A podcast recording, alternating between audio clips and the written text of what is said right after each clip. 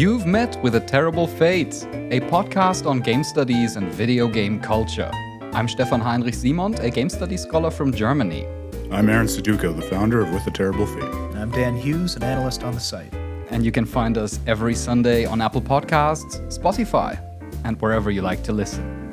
Dan, I'm so glad that you're back. You've just finished your move to Texas, and I was wondering whether Texas is the way I imagine it to be. Because you have to consider, I've never been neither to Texas nor to the US.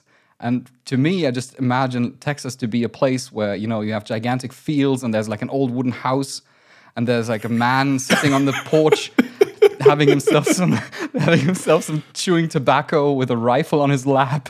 You know? Yeah, well, Stefan, I'm going to be honest. You've hit the nail on the head. That's exactly what I was met with when I moved here. The, really? The man is yeah, the man is very nice. You know, he's got some interesting interesting views on on a number of different things, but on the whole, he's very pleasant. And the ten gallon hats are something to behold. So I have to say, I promised listeners that you'd be showing up with a ten gallon hat, and I, I feel because it's an audio show, I need to berate you for not having brought one. No, no. See, that's well. First of all, d- don't make me out to be a liar because uh, not only am I wearing a ten gallon hat and spurs, but I also have a cow sitting directly next to me uh, and will be my my co-host during this segment. ah, yes, They give you I'm one. convinced. They give Dan you one from when you move Texas. yeah. Are you like? Do you think you'll adopt a Texan accent? That's what I've been wondering because, like, generally, it happens relatively quickly. I thought you were going to ask if the dude was going to adopt a cow. no, I've already got one. No, I think only for only for jokes will I adopt the accent. Yep. So no, I'll, I'll stick to my uh, you know uh, my suppressed New England accent uh, while I'm down here. As you know out there, dear listeners, if you want to hear more jokes about s- different states in the US, then you can stick with With a Terrible Fate, where we strive to give everyone the tools to understand and appreciate video games as a form of storytelling. This show is free and it's independent. There are no advertisements, there are no paywalls, and instead, we rely entirely on your support. And if you wish to contribute, we would be most humbly grateful. To do so, just go to patreon.com slash with a terrible fate to find out more. Maybe we should take a straw poll though, dude, because like some of our listeners might prefer advertisements to jokes about Texas. Like maybe the advertisements are worse or better than the jokes would be. Advertising some chewing tobacco. That's right. While Aaron and me, we're, we're currently still fighting our way through uh, Returnal. I've actually I've rolled the credits, but I realized there's still so much that's still there content-wise. So we're gonna take some more time before we talk about that. It is an uphill battle, literally. So. Uh, in the meantime, though, Dan, you've uh, looked into uh, Mass Effect, and you're here to talk about that. Yeah. So while while you guys have been, um, you know, uh, just destroying yourselves playing through Returnal, I've had a, a lovely trip down memory lane and played through the Mass Effect Legendary Collection. Um, and I wanted to I wanted to talk about it today because it's something that um, I, I in in my memory, it's one of the first big video game controversies to ever cross my desk, especially with a series that I'm very close to. And so I wanted to kind of share my perspective on um, how the series holds up, um, what that kind of ending quote debacle unquote uh, looks like nearly 10 years later and just how the whole thing rounds out So this is a legendary collection that, in my understanding, it brings in Mass Effect 1, 2, and 3, not Andromeda. correct yep so andromeda the the kind of black sheep of the series perhaps undeservedly so but that's another podcast is not included um, mass effect 1 2 and 3 and all of the DLCs save for one, uh, which was lost. The code for it, I think, was corrupted or lost or something. And so there was. Um, it's for those of you listening. It's the Pinnacle Station DLC that I they I think Bioware had said we could redo it, but it would it would take six months to. It would basically be like doing it from the ground up. So they didn't include that, which is kind of a shame, but not, you know, not a huge loss, I suppose.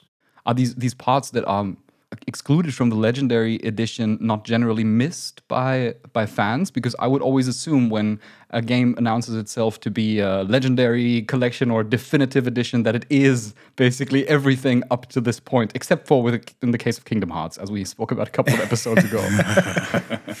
no, definitive to Kingdom Hearts is a totally different word. Um, but uh, no, I don't.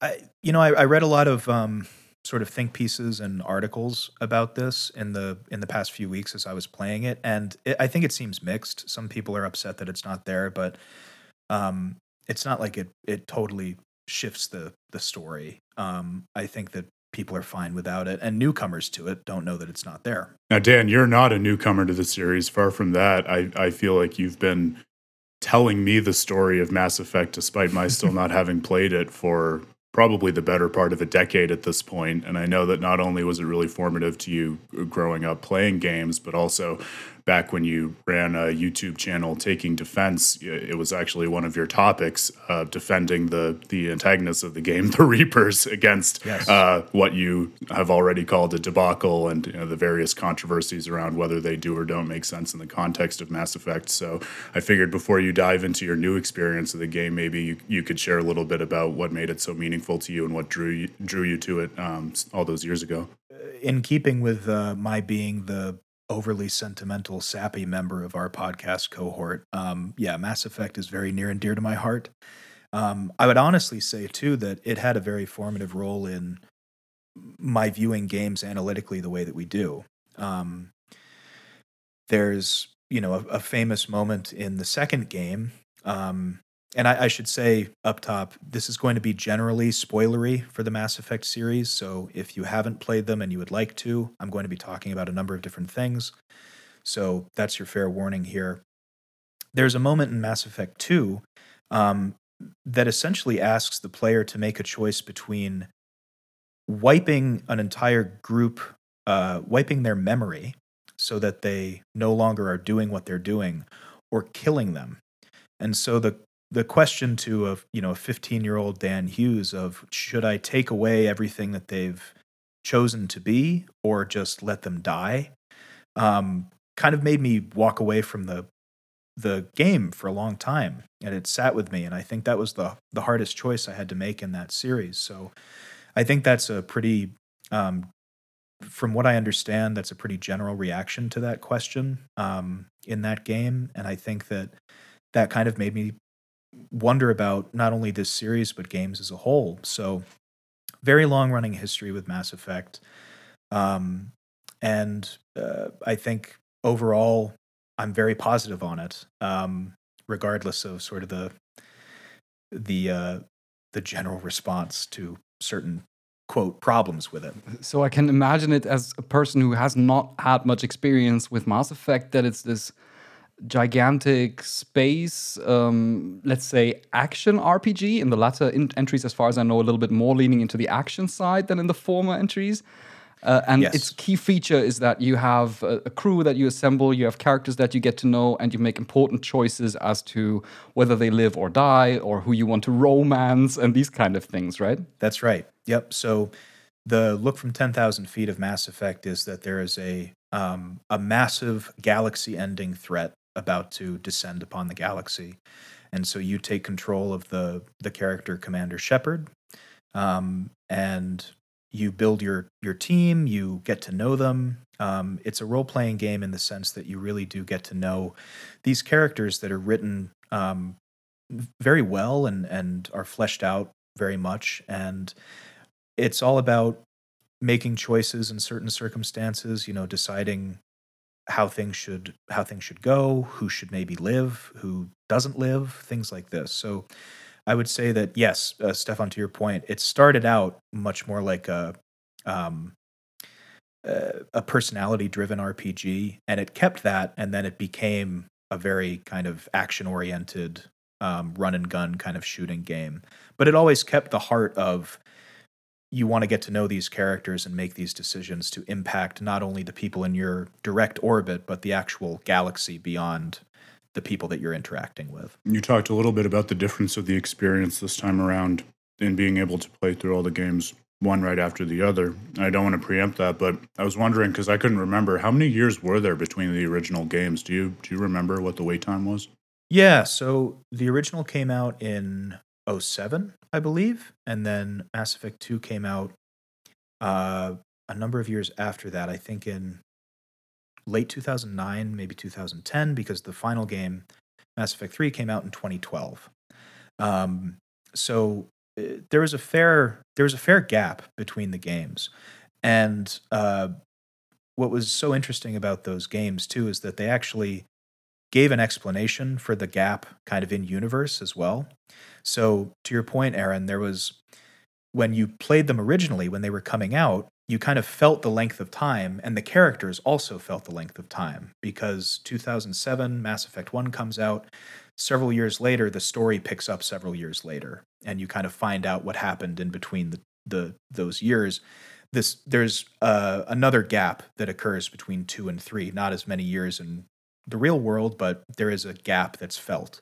So originally, you kind of uh, feel as the characters do that this has been going on for quite some time and that things have had long reaching effects, mass effects, you might say.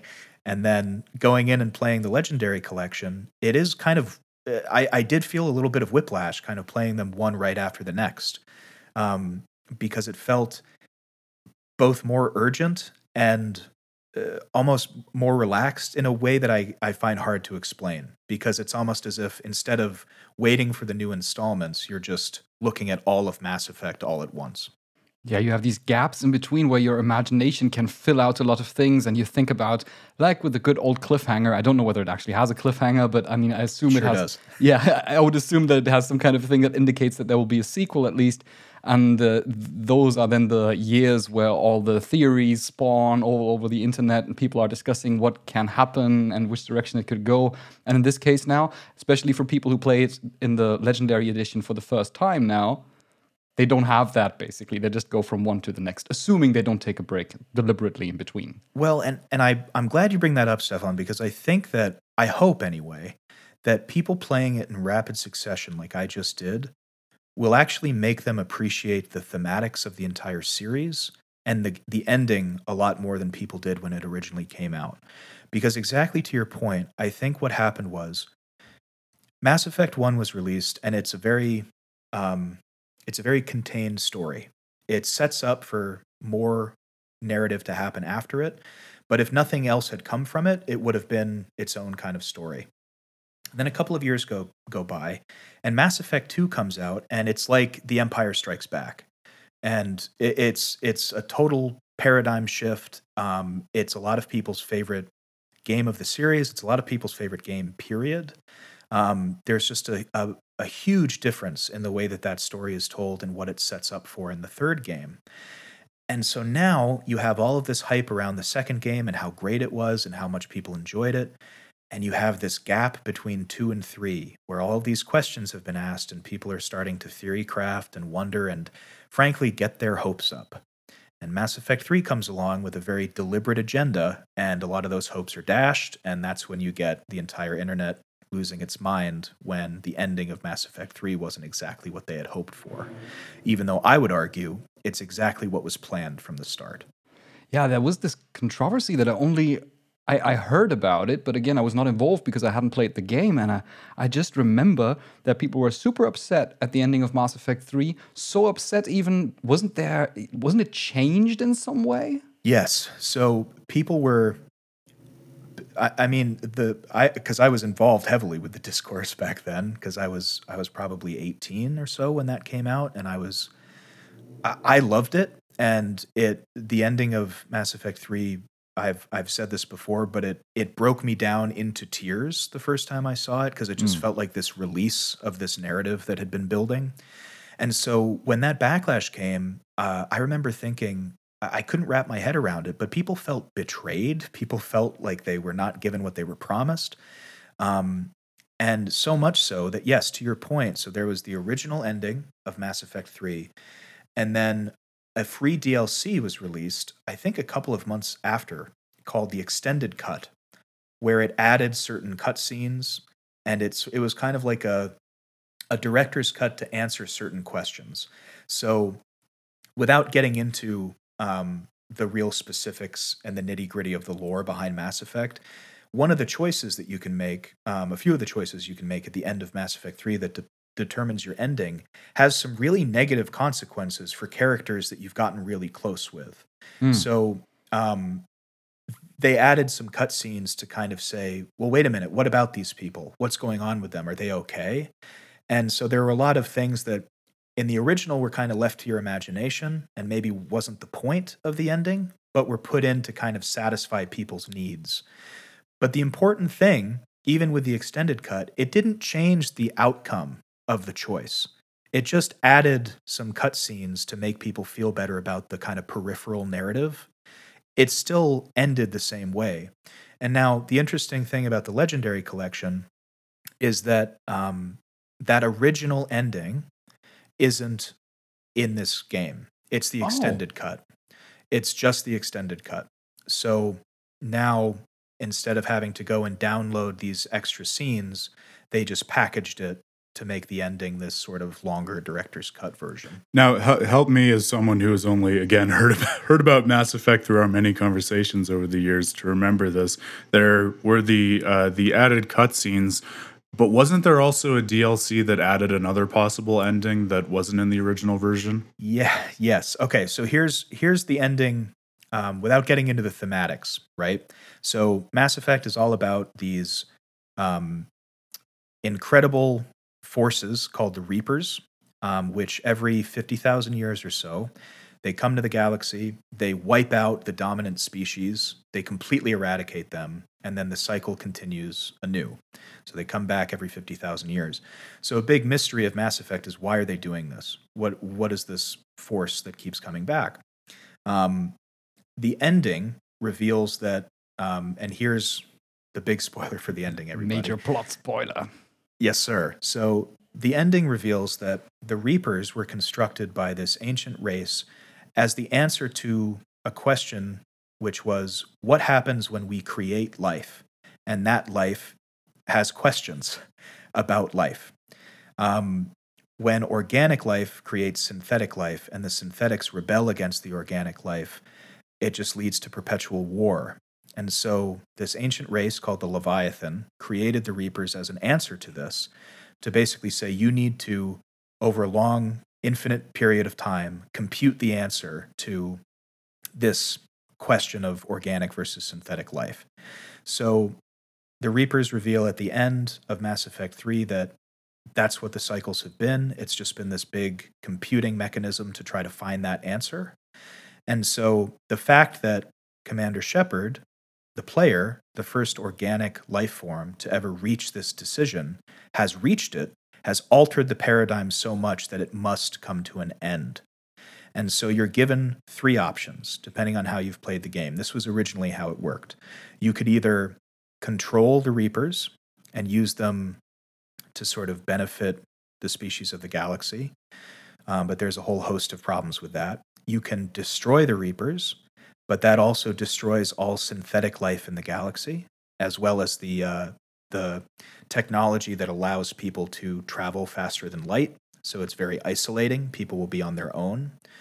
Or in certain circumstances, you can choose a third option, which is the synthesis ending, where organic and synthetic life kind of co evolve together in a world where they all share a, a consciousness and, you know, kind of propel everybody forward together.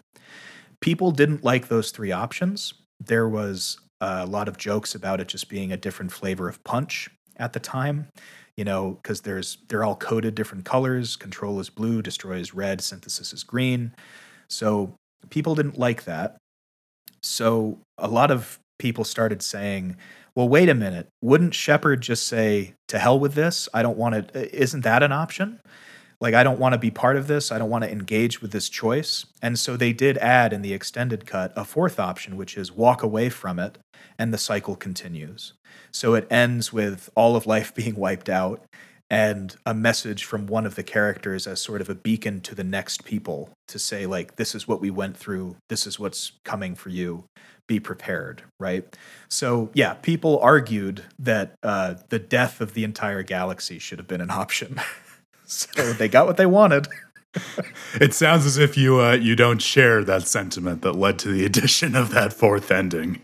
I just I love how much of a middle finger it feels like to me by BioWare, where it's it's like, listen, you wanted this option, all right, fine, yeah, everybody dies, you got what you wanted. but there is like I'm surprised that people are so upset about it because there is this green ending, which sounds like pretty much the default happy ending that you would expect, right?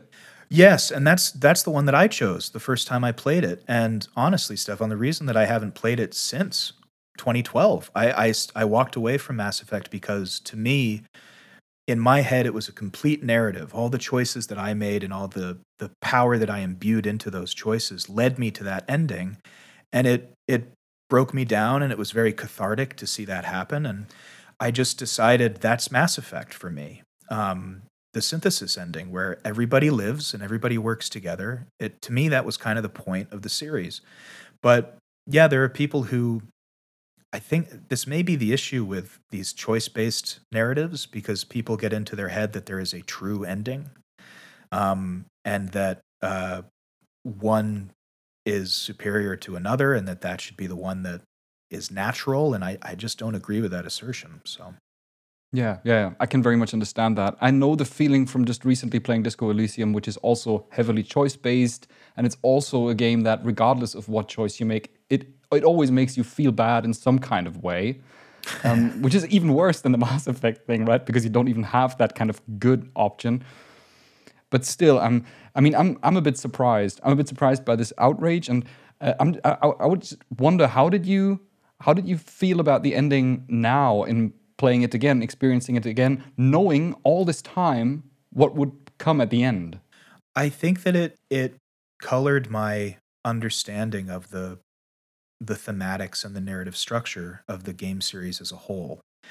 Because when I played it originally when they were coming out, I was very much invested in the lore of the the, the world. I loved the characters. Um, I loved the the setup. I loved the problem. This idea that there's this infinite cycle of this this impenetrable and unstoppable force coming to destroy everything. And there's one person who can you know, convince the galaxy to fight against it. I loved all of that. And I think that that's the reaction that Mass Effect players should have on their first go around because it is it is very powerful. It's a great series. I think that the problem though is that if you get that invested and you don't get exactly what you want, that's when you have outrage at the ending. I when I played it, I think I've been pretty clear. I, I loved the ending that I got and I loved the story. And I think going into it for this replay as an older person, nearly nearly 10 years after the last game came out, I think that I I kind of put together what the game is re- the series is really about. I used to kind of say it's about the the fight between organic and synthetic life. It's about this philosophical question of you know what does what do the created owe to the creator and vice versa? Which I thought on its own was a very interesting philosophical question. But now I see that Mass Effect is really about choice and not in the way that it presents itself. Choice is something I think that we often feel gives us power. And Mass Effect shows us that choice is limiting, and it's really the illusion of choice that is that that kind of surrounds us all the time. There's a lot of examples in Mass Effect where you even before the third game, by the way, where you make choices thinking I want this outcome, but then that outcome will never come, or you make a choice to avoid an outcome and then someone else will do it anyway. So the outcome happens. So Mass Effect is about inevitability. That's what the Reapers are. The Reapers are inevitability. They're an end. And so this idea that we kind of trick ourselves into believing that we have choice when really things maybe are just kind of on a straight path for us and you know that that's kind of a a difficult thing to grapple with especially when you're playing a game where you have choices and you can uh, build a character and build a team but i think that the beautiful thing about mass effect is that it reminds me most this time around of kurt vonnegut's sirens of titan in the sense that, uh, okay, let's take for granted that everything will happen in a preordained fashion. What you can then take from that is either oh, my choices don't matter. This is very nihilistic. I feel terrible about this. Or you can choose to say, well, that happened as it was going to happen no matter what, but I take the important things from my relationships, from the experiences, from the people I met, from the stories I told, from the stories I heard. The meaning is not in the outcome, it's in the sort of retroactive look at those choices that I made.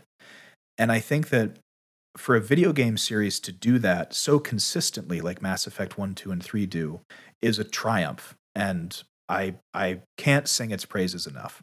Dan, this is so fascinating to me because uh, as as has been on our mind in recent podcasts and also on articles that we've written on With a Terrible Fate, I think there's a really interesting interplay and conversation between creator of a game and player of a game in terms of the choices that are made and the constraints within which a player is able to make decisions right? Whereas a lot of people think about choice in a video game either as something that's totally open and you can do anything you want or there's no choice at all and you're just on rails. And a lot of the really interesting storytelling happens in some sweet middle ground right? But i i feel like there's at least a prima facie challenge to that in Mass Effect, which is maybe where a lot of people drew their ire from. So go back, for instance, to that choice from the second game, which you've told me about so many times in terms of either killing the race or, or erasing their memories,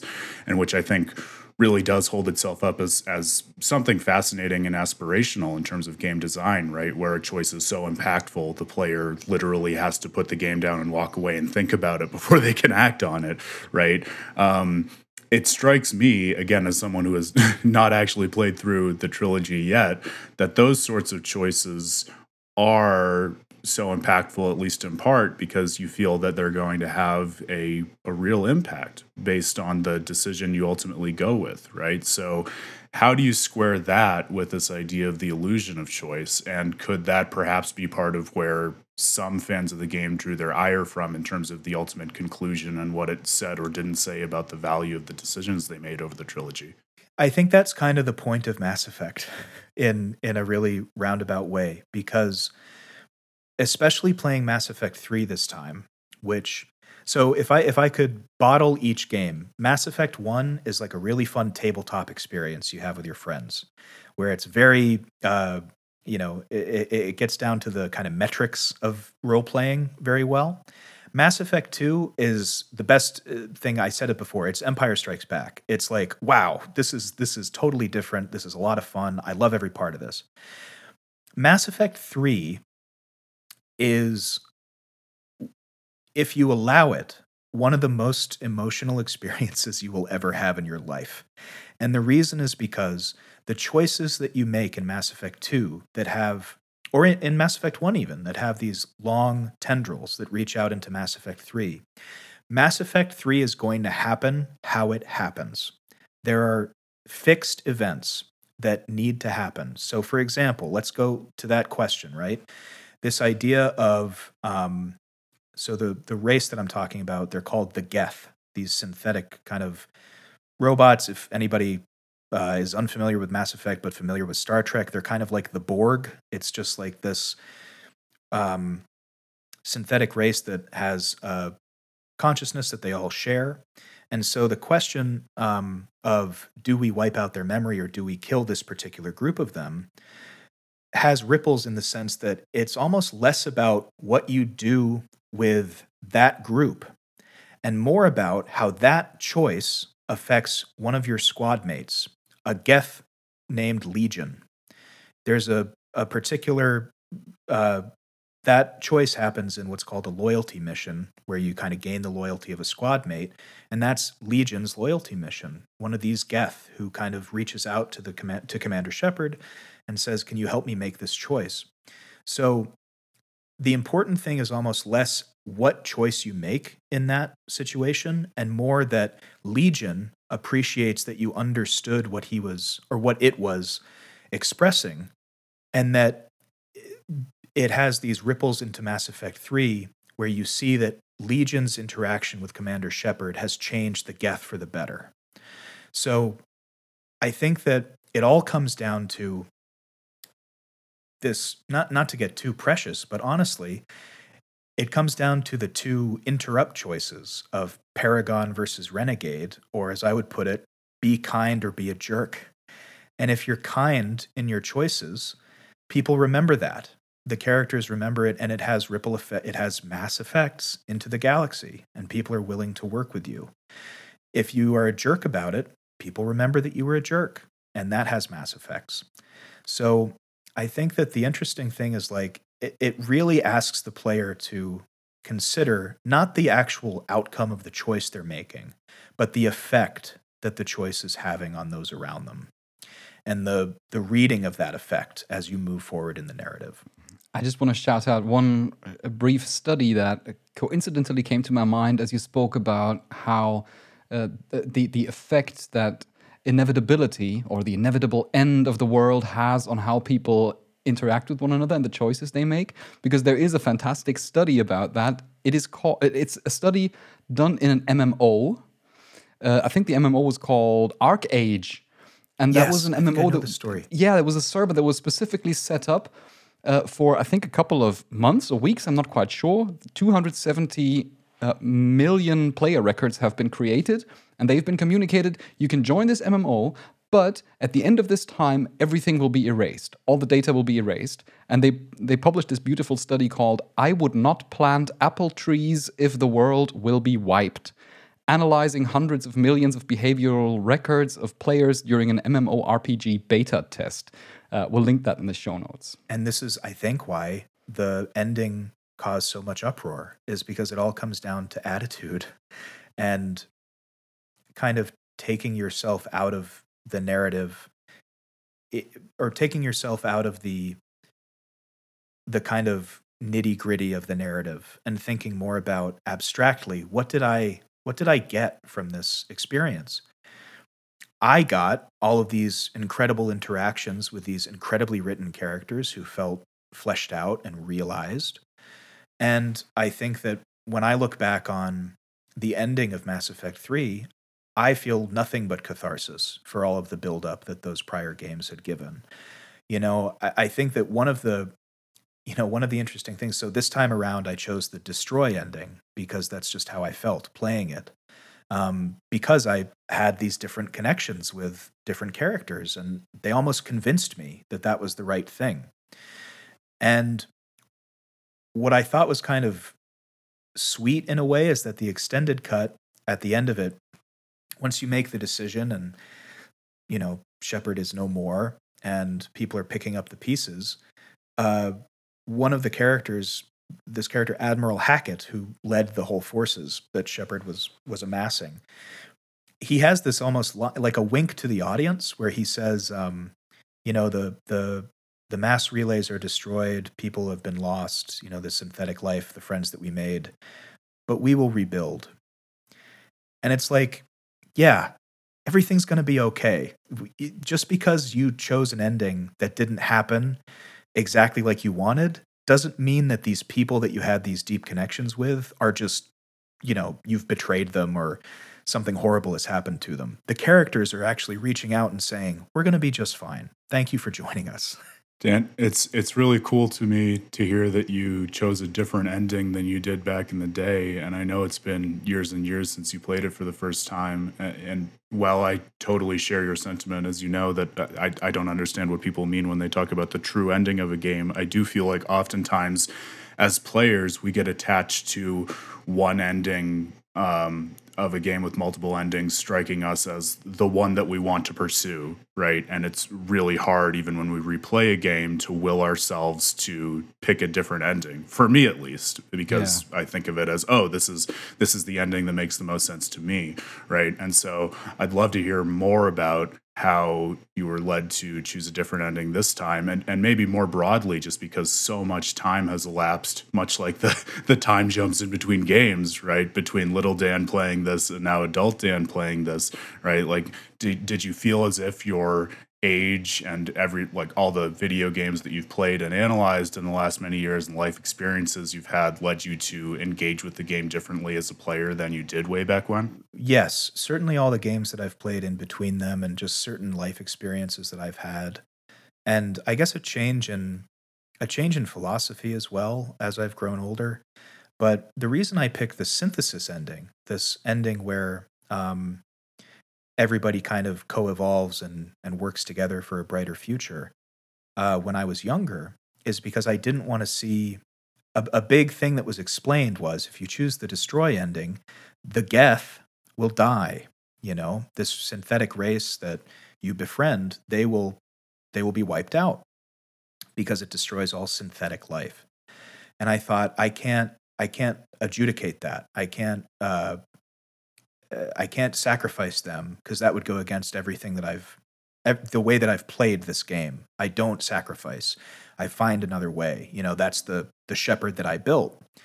But playing it this time, I think that having the kind of analytical background that we do and the the thoughts that we think on with a terrible fate, I think it it struck me more as that is this kind of almost strange acquiescence to a world that maybe people don't have choice in right? Because you're you're you're inflicting this choice, this change onto them in a way that they aren't expecting and may have good results. But to me, that was almost like wiping the memory of the Geth, um, which I refused to do because they made those choices to become that way. So I decided instead that the destroy ending, even though it led to the death of the Geth, um, and all the other synthetic life forms that you come to know in the game, to me, it was more about choosing choice and having the ability to be free of these shackles of this cycle, to take what you've learned and use it to rebuild, like the character says. So I think that for me, it was much more of a I, I choose choice in a strange way because that's how the game had led uh, uh, led my thinking up to that point. Uh, Dan, I really appreciate your impressions. It's a little bit, I guess you're one of the few, very few people on this planet who can talk about a Mass Effect in a game that makes me feel like I'm in a Jean Paul Sartre lecture. well, listen, if that's if that's what you got out of it, then mission accomplished. Shepard out. Shepard out, dear listeners out there. Shall we move on to our side quests? Let's do it. As you know, dear listeners, in our side quests, we talk about interesting news stories from the world of video games, or really whatever comes to our mind, whatever uh, we're currently pondering. And uh, I brought a story that obviously uh, led me to celebrate for a second. Uh, it is called The Politics of Far Cry 6. It's written by Navid Khavari. It's just basically an official statement by Ubisoft. And uh, thusly, it is also published on news.ubisoft.com. Uh, just for context, Navid Khavari, he's the narrative director of Far Cry 6. And at long last, one must say, Ubisoft acknowledges, actually acknowledges that its newest title, Far Cry 6, is indeed political in some way. Uh, just why is that such a big deal? Why is it such a big deal for me? Why is why is it such a big deal for video game culture? For a long time, Ubisoft flat out refused to uh, acknowledge any political dimension in their games. And this is a little bit strange. I mean, one can think that, but it's quite wrong, I would say, because just just a few examples from recent Ubisoft games. We had The Division 2, which is a game that was advertised uh, with the White House in flames. We've had a series like Watch Dogs, which is a whole series about a dystopian regime of mass surveillance even the biggest series, Assassin's Creed, is arguably about you know top tier political intrigue, right? It's about uh, like Assassin's Creed Unity about the French Revolution, Valhalla about the Vikings uh, invading England. So these are very decisively politically game political games. And the and the first Assassin's Creed that launched Ubisoft into their current you know superstardom is about the Crusades. Yeah. it is it is so obvious that over the years it just became ridiculous that you, uh, to me at least, and to many others as well, that Ubisoft would, in any kind of interview, when prompted on the political dimension of their games, uh, they would state it is not political, it is just entertainment. We just want to entertain people. They uh, presumably Ubisoft wanted to avoid offending anyone, wanted to avoid taking sides. And now, in response to recently emerged criticism, Ubisoft's Navid Khavari issued a statement regarding Far Cry 6, uh, starting with the line, quote, Our story is political. End quote. It's not a surprise because, again, if you look at Far Cry 6, uh, the political dimension is not particularly subtle here. Far Cry 6 was announced in July 2020 with a trailer um, set in the fictional island of Yara, which is strongly inspired by Cuba. And the trailer prominently displayed the antagonist, El Presidente, Antón Castillo, a fascist dictator who violently fights against an ongoing revolution, and players then take the role of Dani Rojas, who is a local guerrilla soldier. So it's like, to say that this would not be political. Nothing political about it's really, really tough to argue that, and I think they acknowledge that too. And Khavari uh, elaborates on that and states, "quote There are hard, relevant discussions in Far Cry 6 about the conditions that lead to the rise of fascism in a nation." The costs of imperialism, forced labor, the need for free and fair elections, LGBTQ plus rights, and more. Ellipsis here and end quote. So the team's main goal appears to be that they want to approach the subject with sensitivity. Khavari himself uh, fled the Iranian Revolution in 1979. The team itself spoke to guerrilla soldiers and researched their stories, and they even employed experts and historians regarding the Caribbean uh, region to get an understanding, a proper understanding of the culture. What Khavari does maintain, though, is that Far Cry 6 will not provide a specific political stance on the current situation in Cuba. He wants to avoid that, which I think is fair to say because it's it's it's not like you want to play Far Cry 6 to be like, okay, so how what kind of stance it will take specifically on Cuba. And instead he wishes for people to actually play the game before presenting assumptions on its political implications. He says, that's the last quote, my only hope is that we are willing to let the story speak for itself first before forming hard opinions on its political reflections. End quote. So, Stefan, I wanted to ask you about this uh, and being very conscientious about not wanting to make either your interests or Khavari's objectives into straw men. But you know, I I think obviously the storytelling in video games is fascinating. The the political aspect of it is is something to which my interest just doesn't attach. So I'm out of my depth here. But I'm interested in what you mean and what you think people from Ubisoft and what people in the literature mean to talk about a game as political, right? And I I ask that because it seems like there could be at least two things that we're talking about, right? One is simply that the story of a game, like the story of a book or any other fiction, just contains politically relevant content which seems fairly incontrovertible and and something about which there wouldn't really be a debate in the first place, right? Like as soon as you have something like the White House, like that that's in some bare sense like we're talking about political content.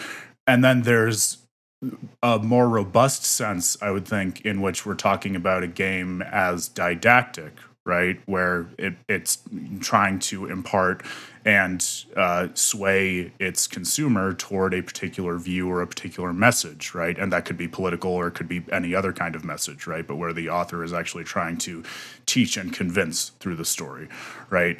Um, and it, it seems to me at least at the first reading of Khavari's statement, that he's saying the game is not didactic in that way, although it is interesting and kind of hard to parse because I was trying to find the exact quote. It seems like he's saying they won't find that players of Far Cry 6 won't find a simple binary political statement. So he he may be leaving conceptual space for being didactic, but just not in an oversimplified way. But I just I'm finding it hard to navigate exactly what the terms of the discussion are in terms of it being political. So I'd love for you to provide a little more background for us. I think that is one of the most um, problematic issues in this entire discourse the different layers of what political means. There are people who would argue all games are political. Um, and uh, I would, I mean, you alluded to that as well. Basically, whenever you have a story, whenever you tell, whenever you have a character, and this character must be formed in a certain way, it always has a certain political dimension in the widest sense, I would argue. But uh, still, just because every game is in some form political, that doesn't mean that games can't be political to varying degrees. Because I would also say there are games that are decisively political, that are persuasive, I would call them. That's a term I would borrow from, from Ian Bogost, persuasive games that specifically want to make a political point, want to make a political statement. And somewhere in between, I would situate the Ubisoft games, as in they pick up on political themes they construct a dictatorship in Far Cry 6, right? And uh, they go into historically important events and historical figures in Assassin's Creed and so on and so forth. Um, I do understand, I would read it the same way that you do, that it's not, they, they clearly want to withhold from making a clear, persuasive statement about it. They want to, I think, keep it open so that players can explore whatever alternative there might be or whatever perspective there might be without being too didactic. Because being didactic is i think in contemporary video game culture considered to be not cool. Um, but yeah i think i think it is political in that way. And for me the most important aspect is you can reflect on the political implications of your game if you acknowledge that they are there. Then you can actively think about it and you can reflect and potentially alter things in a way that you would want to express it. For me, it's more like being aware of the of what is there uh, regarding political implications. This is just really interesting to me because uh, I, I, know we talked a little bit about the goals of the authors and how they responded to criticism uh, back when you, Dan, were talking about Mass Effect. And I think we're going to be going back to that topic in some of the other side quests. Um, and I'm kind of of two minds about this because I I clearly get that this game was a labor of love for Khavari, and I'm glad that, especially given the uh, kind of baggage that Ubisoft has been saddled with in terms of how their games use politics in the real world, he was able to clarify its its personal value to him. Right? I think I think that there's something tremendously value about valuable about that. But I also find myself wondering, like, uh, when you talk about the aperture of the discourse about this game being opened up by virtue of them admitting that it's political i i find it hard to wrap my head around that being the case because like to my mind if you if you play the video game and you see the content reflected in the text that is that game right whether or not the author intended it, uh, like we were talking about on our episode about glitches, right? Like if the content is there and you can construct an analysis or interpretation out of it, right? Then like what does it really matter at the end of the day for the discourse whether the creator acknowledges it or not in your mind?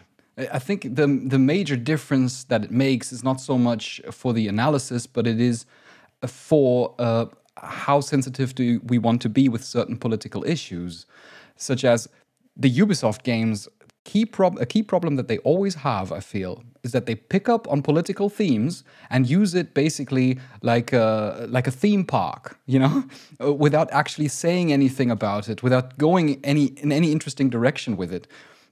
A, a surveillance state in Watch in Watch Dogs that is not that is not negotiated in any interesting way like 1984 did it for example but just like hey we can show off cool gadgets and i think um, acknowledging that there is a political dimension and that you can do something with it is a certain empowerment of the author here because they can think about it. They can leave it as it is, it's up to them, but they also have the understanding, if you understand your game as political, to make changes in accordance with that acknowledgement.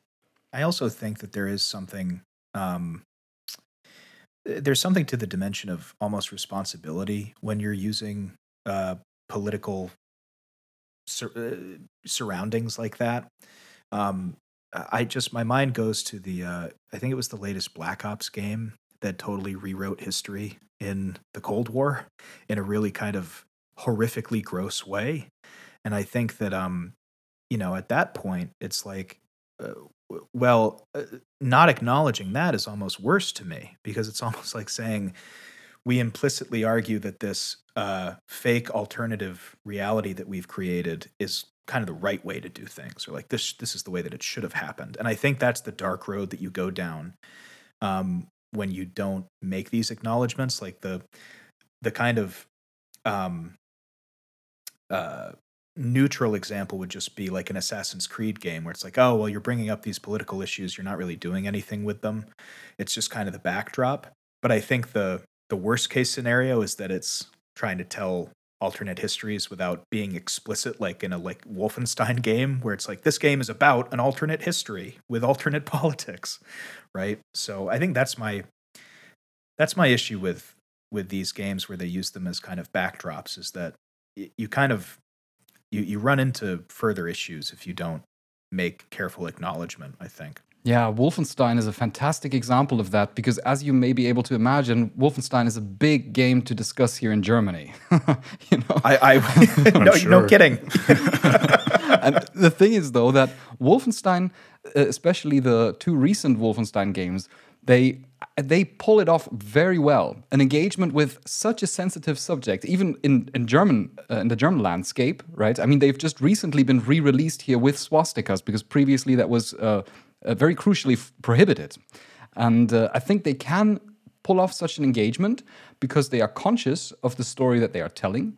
They position themselves clearly and say, "This is an anti-fascist game," you know. like we we're not trying to appeal to potentially like uh, nationalists and say like, "Hey, we want to have them as an audience as well."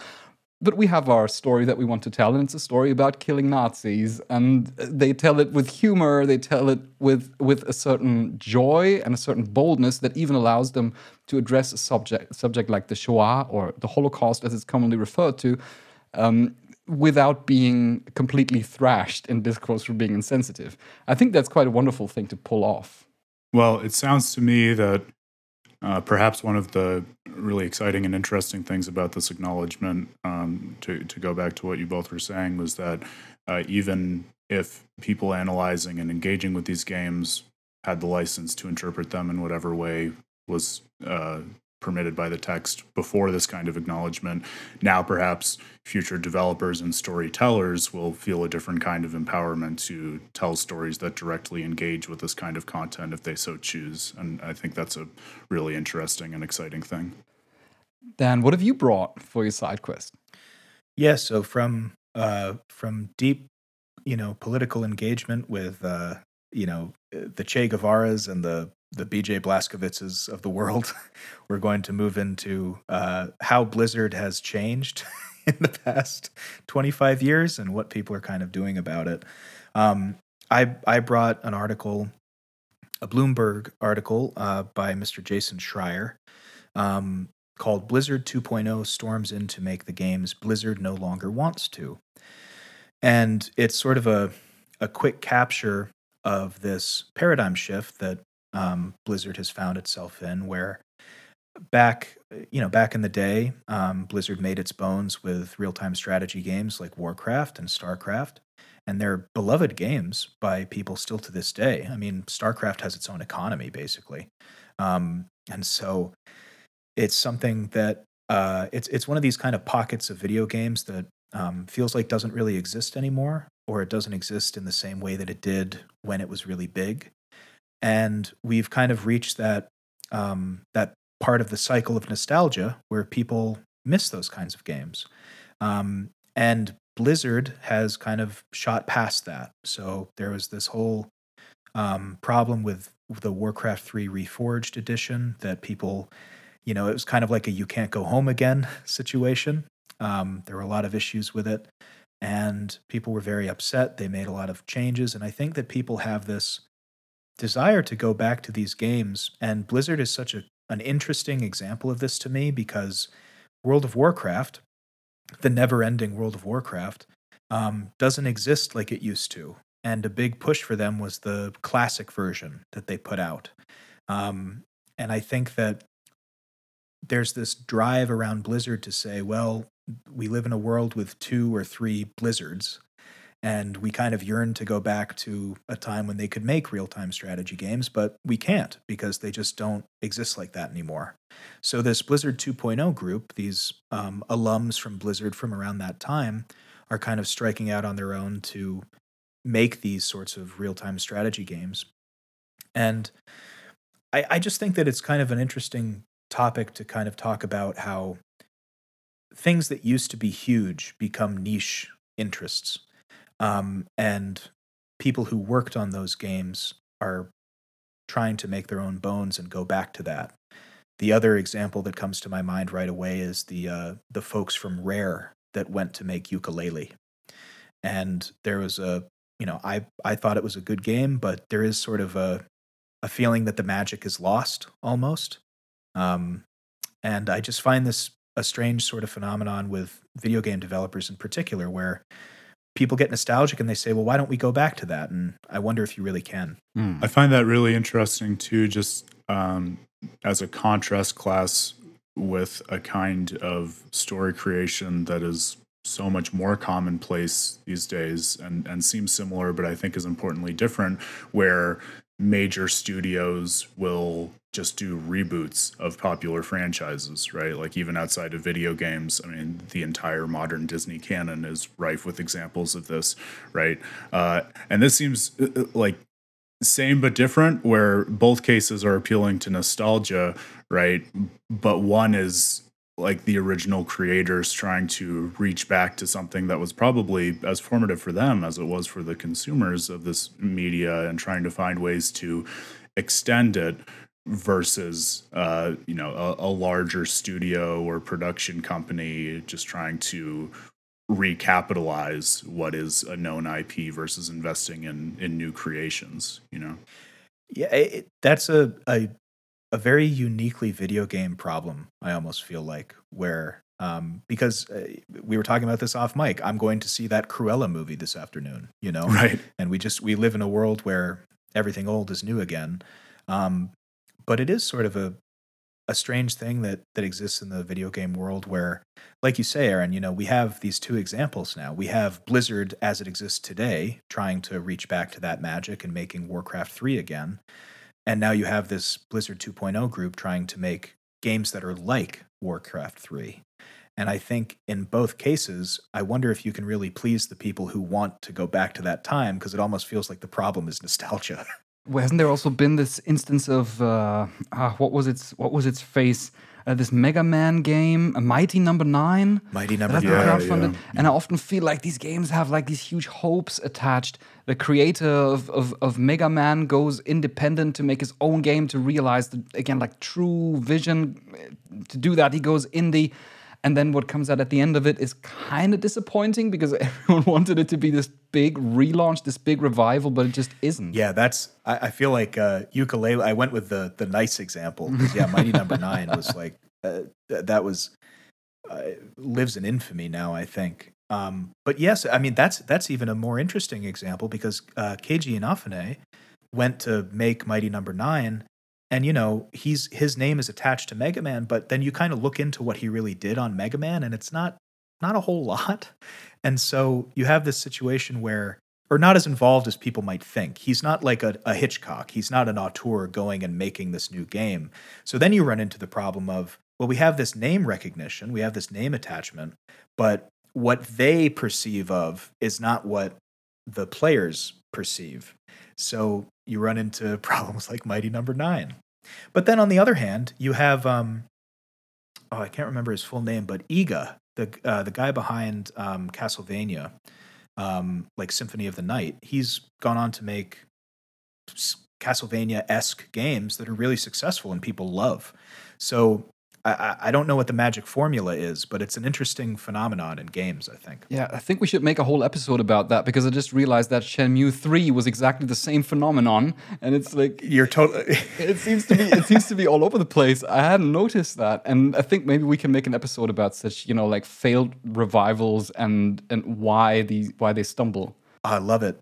Let's do it. Yeah. Well, and it, it ties into questions of genre too, because w- when we have these shorthands that Dan and I uh, have often griped about at presentations in the past of calling something like a Souls like or a Zelda like, right? It, it, seems like there's this felt desire to reach into franchises that we know and, and pull something out of them as a mode of engagement with with other stories and worlds in the same medium, right? So I think it's it's a, a, a, deeply modern and entrenched issue in how we consume games. Yep. And I, I love the idea of making a main story out of it because uh, each time you mentioned a different game, I had a huge backwards gasp. Like, oh, of course, of course, this game.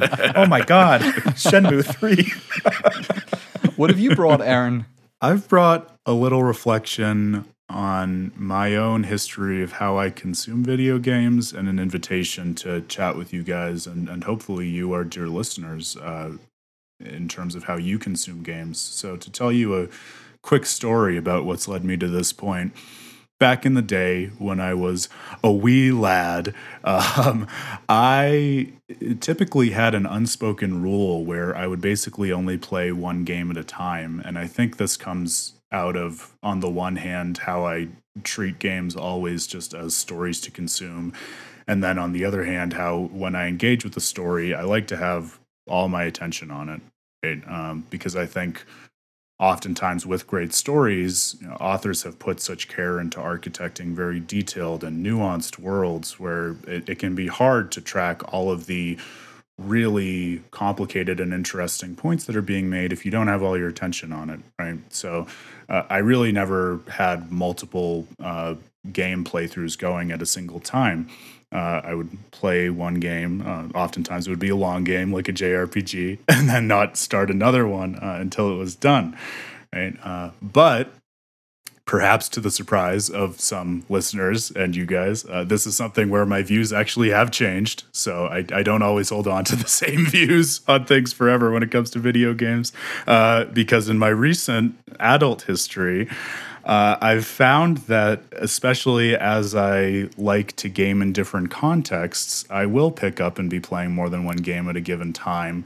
Um, really just to have a game for different contexts. So there's there'll be a game that I'm playing with my girlfriend and a game that I have for when I'm just on my own playing and maybe one game that I'm interested in digging into more consciously analytically and a game to just tune out and have something uh, to do in leisure time, right? And I've found that to be um, an interesting way to have a, a more dynamic tapestry of games going in my life at any given time, right? Although I do still have this uh, this question of focus, and uh, and I try to bring my full attention to all of these games to the extent possible, right? Uh, so I found myself, I don't know if evolving is the right word, but with my views on this changing at least a little bit. And then I played Returnal, as as Stefan has teased a couple of times. Uh, we're we're both in the process of playing through this game, and I won't give any spoilers or talk about the content of the game as such, except to say that it's what's known nowadays in gaming as a roguelike, where basically the primary form of playing this game consists in going through these cycles where you'll try to make as much progress as possible, and in the event that you die, you're kicked back to the very beginning of the game. And while there are a few permanent improvements to your character or unlocked paths that remain the same, you you lose most of your progress that you've made since the last time that you've died. So you, you can lose basically hours of material progress uh, if a cycle is restarted, right? Now, why is this interesting in the context of the story that I told you? Well, it's interesting because you could very easily conceive of a game that has that gameplay dynamic, but allows you to save in the middle of a cycle and leave and do something else. Returnal doesn't let you do that. um, if you exit the game and you're in the middle of a cycle, you will lose all of your progress and be forced to start a new cycle the next time you open it up. Uh, and now I, I think that's really interesting. I haven't finished the game yet, but I have hopes that an overall analysis of the game will make that dynamic of it narratively meaningful and I can see it going in that direction. But to give a much more human face of frustration to it, uh, one of the things I love about the PlayStation 5 is how easy it is to switch between different games uh, and do this exact kind of, you know, having multiple playthroughs of different games going at different times. Uh, in contrast with Returnal, there was a time where I, I just had fat fingers on my PS5 controller and accidentally opened up a different game without intending to and I lost like two and a half hours of progress on Returnal just because I accidentally opened something else in my system, right? And I was like pulling my hair out over this. Like, I can't believe I was so stupid to have done that. So, Returnal, in this really interesting way, has forced me back to that older perspective of only being able to play one game at, at a time. Because when I decide to sit down and play Returnal, I have to commit to play only that until I reach a natural breaking point in the cycles, right? And that's been really interesting to me to have my focus reattuned in that way that I had kind of be, begun my gaming career with, but had uh, not outgrown, but changed my perspective on, right? And so, having now seen both sides of the coin, I wanted to just ask you guys, and again, hopefully we can get our listeners engaged with this, but how do you find your consumption of games? Like, do you play multiple games at a given time, and do you feel like that draws your focus away from any given game? Do you think that there's some merit to engaging in a more focused way with just one game, or do you feel like seeing multiple games at a single time actually affords you more of a nuanced, uh, perhaps intertextual perspective on any given game that you're playing. What do you think? Regarding Returnal, uh, I have a lot of things to say about that as well. I won't do it here now, but just as a brief anecdote, I lost two to three hours of progress as well due to my PS5 crashing while trying to put it into rest uh, mode. So I, I you guys feel... are really selling me on this game. Shut up, Dan. You've played the whole Dark Souls saga like three times. yeah. right, you played through enough. the entirety of Mass Effect. Well, we went through it like a 25 hour game. I, know, I had such a I had such I had such a nice time with my friends, and you guys are just tearing your hair out. but to answer your question, Aaron, I actually have a very similar experience to you because I grew up as as a child being told, uh, no, you got to finish that game first, you know, because I, I come from like a we from a household that isn't like blessed by a lot of income, and uh, it was always the idea that I get one game and then I can ask my parents to maybe give me a next game when I finished that one, and that's how I always that's how I always worked and approached games. You need to at least roll the credits, uh, maybe even platinum it later on when trophies were introduced before I jump into the next one. Um, nowadays, it has changed a little bit just simply due to my job. Um, obviously, when when uh, working as a journalist, you had, you had, to review games. They would come in, and then you had to like shift away from whatever game you were currently playing in your free time. And now it is also the case that not only do I have something like, let's say, a, a small game that I play with people online just to chill out a little bit, and a game that I'm primarily focused on, I still have, I still maintain that. Always one game that I'm working on, basically. But at the same time, I have games that I play for my PhD where I need to revisit things. I have games that I play with my students for my classes. Um, so yeah, it shifts a little bit, but I still try to maintain the focus really on one game that I'm persistently emotionally involved in. I I had almost the exact same uh, upbringing with games, Stefan, where you know it was it was less. My, my parents didn't have the directive of you need to finish that, but it was more so didn't we just buy you one? Yeah. Or like they didn't, you know, it was it was the sort of like they didn't understand that there were multiple video games, you know, for a while. but that they were um, different um, in any so, way. Right. Yeah, right. I wasn't I, I have a very vivid memory of my my grandfather buying me Pokemon Yellow and he paid, you know, $60 for it. And he said, all of that for that? Just holding the cartridge. I said, it's a lot more than you think. But um yeah, so I I would often get very invested in them because it was the only one I had or it was the only it was it was like a brand new experience that I was totally invested in. And I try to maintain some of that nowadays, but I think like you said, my job gets in the way. Sometimes I have to take breaks, you know, I, I if I could play video games all day I would, but um you know, have to make money and eat and all that fun stuff. So I think my system is um I I I have a two pronged system. Prong the first is I have a game that I'm really interested in and that I want to pay my full attention to. So I'm when I'm playing it, I'm engaged. I'm not listening to anything, I'm not watching anything else. I'm just experiencing the game as a whole. That's usually when a new game comes out. Um, then I have the kind of second game that I'm playing, which I call like the grind game, which is if I just want to tune my brain off and maybe watch a movie or listen to something like a podcast, I'll put on something that I'm very familiar with or that is uh, heavily involved with with like grinding in some way or another, just to sort of enjoy a game as I'm doing something else. So uh, that being said, though, I never play two story heavy games at once because I try to focus on the the one that I want to be engaged in. I think for me, part of what's drawn my attention to this phenomenon uh, at at this current moment in my gaming life is um, the the two games I'm primarily playing right now, uh, as as I've told you both and, and our listeners, are Returnal and Final Fantasy IX, right? Uh, and I think that's been a really interesting case to consider for me because I feel like across some dimensions of gaming, the simultaneous play has augmented my experience, and in other dimensions, it's detracted from it. And what I mean by that is uh, actually this distinction that we've picked up on a couple times in our episodes. And Dan, I know it was really on your mind in the episode about Kingdom Hearts, right? This distinction between kind of the the broader theming of a story on the one hand, and the finer details of plot points on the other hand right?